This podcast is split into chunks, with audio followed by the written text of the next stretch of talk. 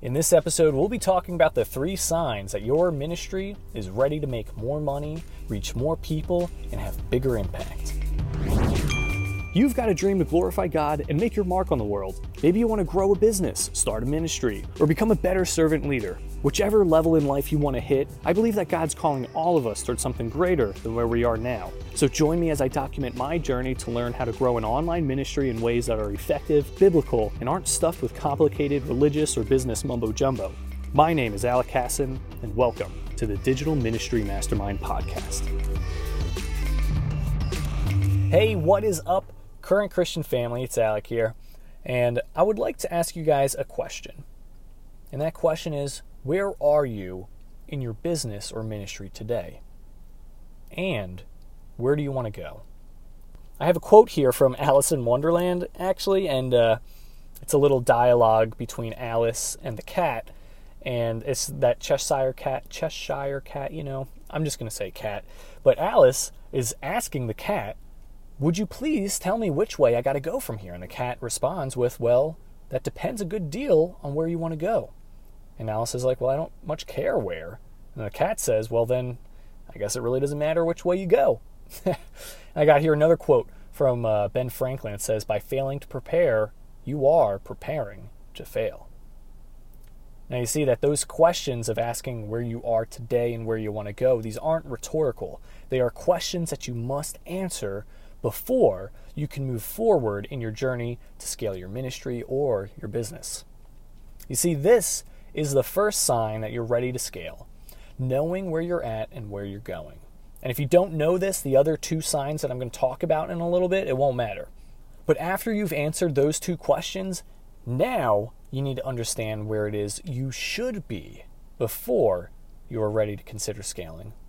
There are essentially four phases of a ministry or a business's growth uh, that you got to go through in order to scale. Now, what I'm about to talk about is inspired by this idea called the brand ascension pyramid. And before you can be ready to scale, you must be past a certain phase in the brand ascension pyramid.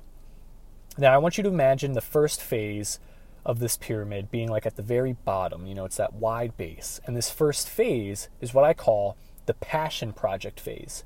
This phase is where you are doing this ministry or this business for fun with the hopes of one day selling your product or service to customers. But for right now, you are paying for everything out of pocket and are more focused on getting results at the moment. And maybe you're in this phase, and that's totally fine. Now, there's a second phase, in the brand ascension in the brand ascension pyramid that I call the career phase.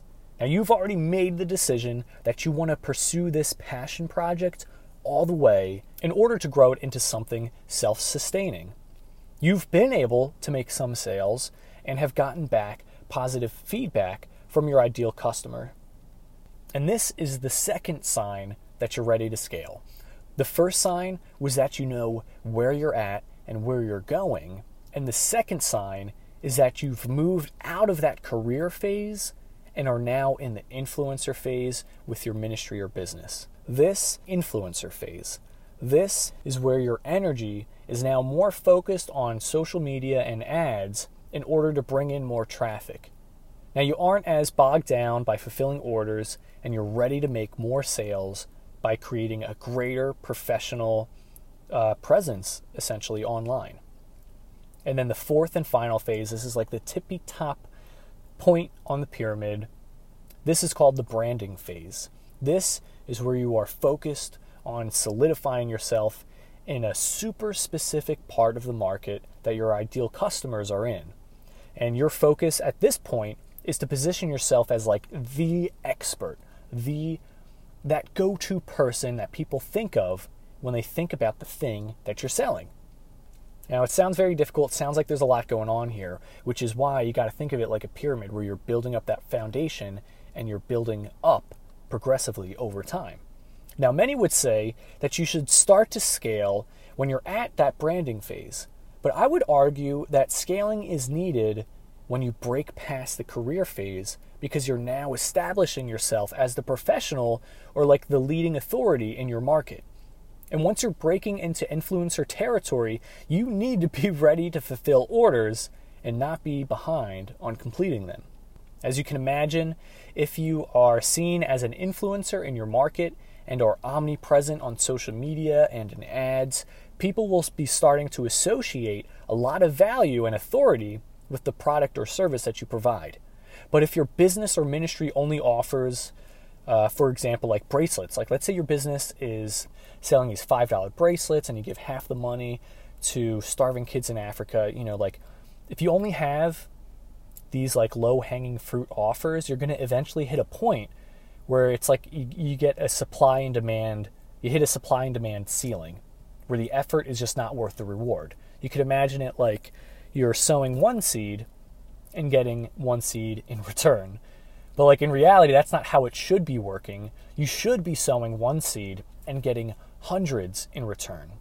Because I want you to think about it. We'll, we'll stick with this $5 bracelet example. If you have a goal to make a million dollars in revenue, you will need to sell a minimum of, of like 200,000 bracelets. And you also need to take into account the cost for ads, shipping, and materials for making the bracelets in the first place. And on top of that, you're giving away half of that money uh, to help feed kids in Africa. So in reality, you would really need to sell something like way more than 200,000 bracelets. And that's why you need to offer something that keeps ascending higher in value. You might be thinking, like, what in the world do you mean ascends higher in value? Like, what does that mean? and what I mean is you need to offer stuff that keeps getting more premium. Sure, like a $5 bracelet is pretty nice, and I'm sure a lot of people can afford that. But there are also some people who are willing to give you more money if you simply offered something more valuable. I'll repeat that again. There's people who are willing to buy like your low tier, low hanging fruit offers, but there are also people who are willing to give you more money if you simply offered them something more valuable. So to stick with like the the bracelet example, just think of like the bracelet has like gold beads on it and the yarn that is holding the bracelet together is spun by the very people that you'll be feeding when you buy this bracelet. Now you see this bracelet might cost you a little more to make, but its value skyrockets by including the premium material of the gold and a story about, you know, the yarn coming from the village that you are helping to feed, you have significantly increased the value of that product. So now this $5 bracelet could easily be advertised as like a $25 bracelet, which would mean you only need to sell 40,000 bracelets as opposed to 200 thousand in order to hit a million dollars in revenue. And that's the power of creating something that ascends higher in value. Even if you offer a service, such as like uh, virtual group coaching, you could create a product that is higher in value and thus higher in cost. You could offer one on one virtual coaching, in person training, or even provide experiences such as like taking people out on retreats or hosting concerts. These are all very possible options for ascending higher in value. And this could even be done for the bracelet example, too. Like, imagine offering a group retreat where 20 people get to join you as you all visit the very tribe that's going to be getting the money from people buying those bracelets. Each person could pay like $4,000, which would bring in $80,000 in revenue and means $40,000 is going towards feeding kids in that tribe. To make 80,000 from $5 bracelets, you would need to sell a whole you would need to sell 16,000 bracelets, which would have taken a lot of time and resources. But now, with just 20 people, you're able to bring in $80,000 from 20 people and create bigger impact and provide more value than a $5 bracelet could ever offer. And that's the third sign that you're ready to scale. You have created products or services that ascend higher in value.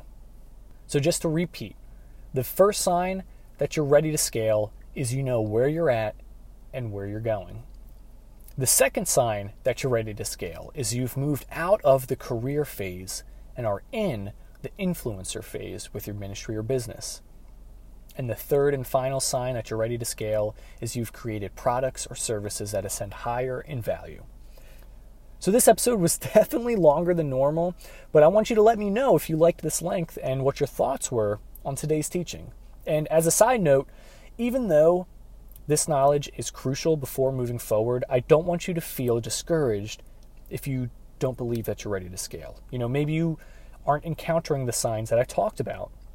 But this journey that I'm going through and this journey that you're going through, it, it's meant to be very fluid and flexible. So please do continue to follow me um, as I'm growing the current Christian brand and as I do my best to lift up and encourage you on your journey. And if you found that this episode has really provided you with a lot of value, then please, I ask you that you subscribe and follow us. Um, also, if you think that someone else would really benefit from this episode or any of the episodes prior, then I ask you to please send this to them as well. You know, the more people we have on board, the more people who are listening to this content, and the more people that you can talk with will just significantly increase your chances and opportunities to grow.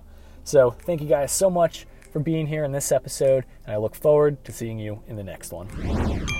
Are you a Christian leader looking to develop the skills needed to maximize the fruitfulness in your daily walk with Christ? Do you want to overcome the burden of not living life to the fullest and fully step into your God given calling? If you do, then you should get a copy of my book, Planting Your Purpose, a 20 day guide to discover God's calling. It's not just another devotional book.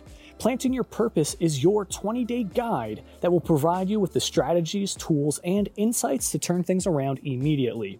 You will learn how to avoid the top five mistakes Christians make when pursuing their calling in life. You'll develop more joy in your walk with Jesus and unlock the secrets to mastering integrity.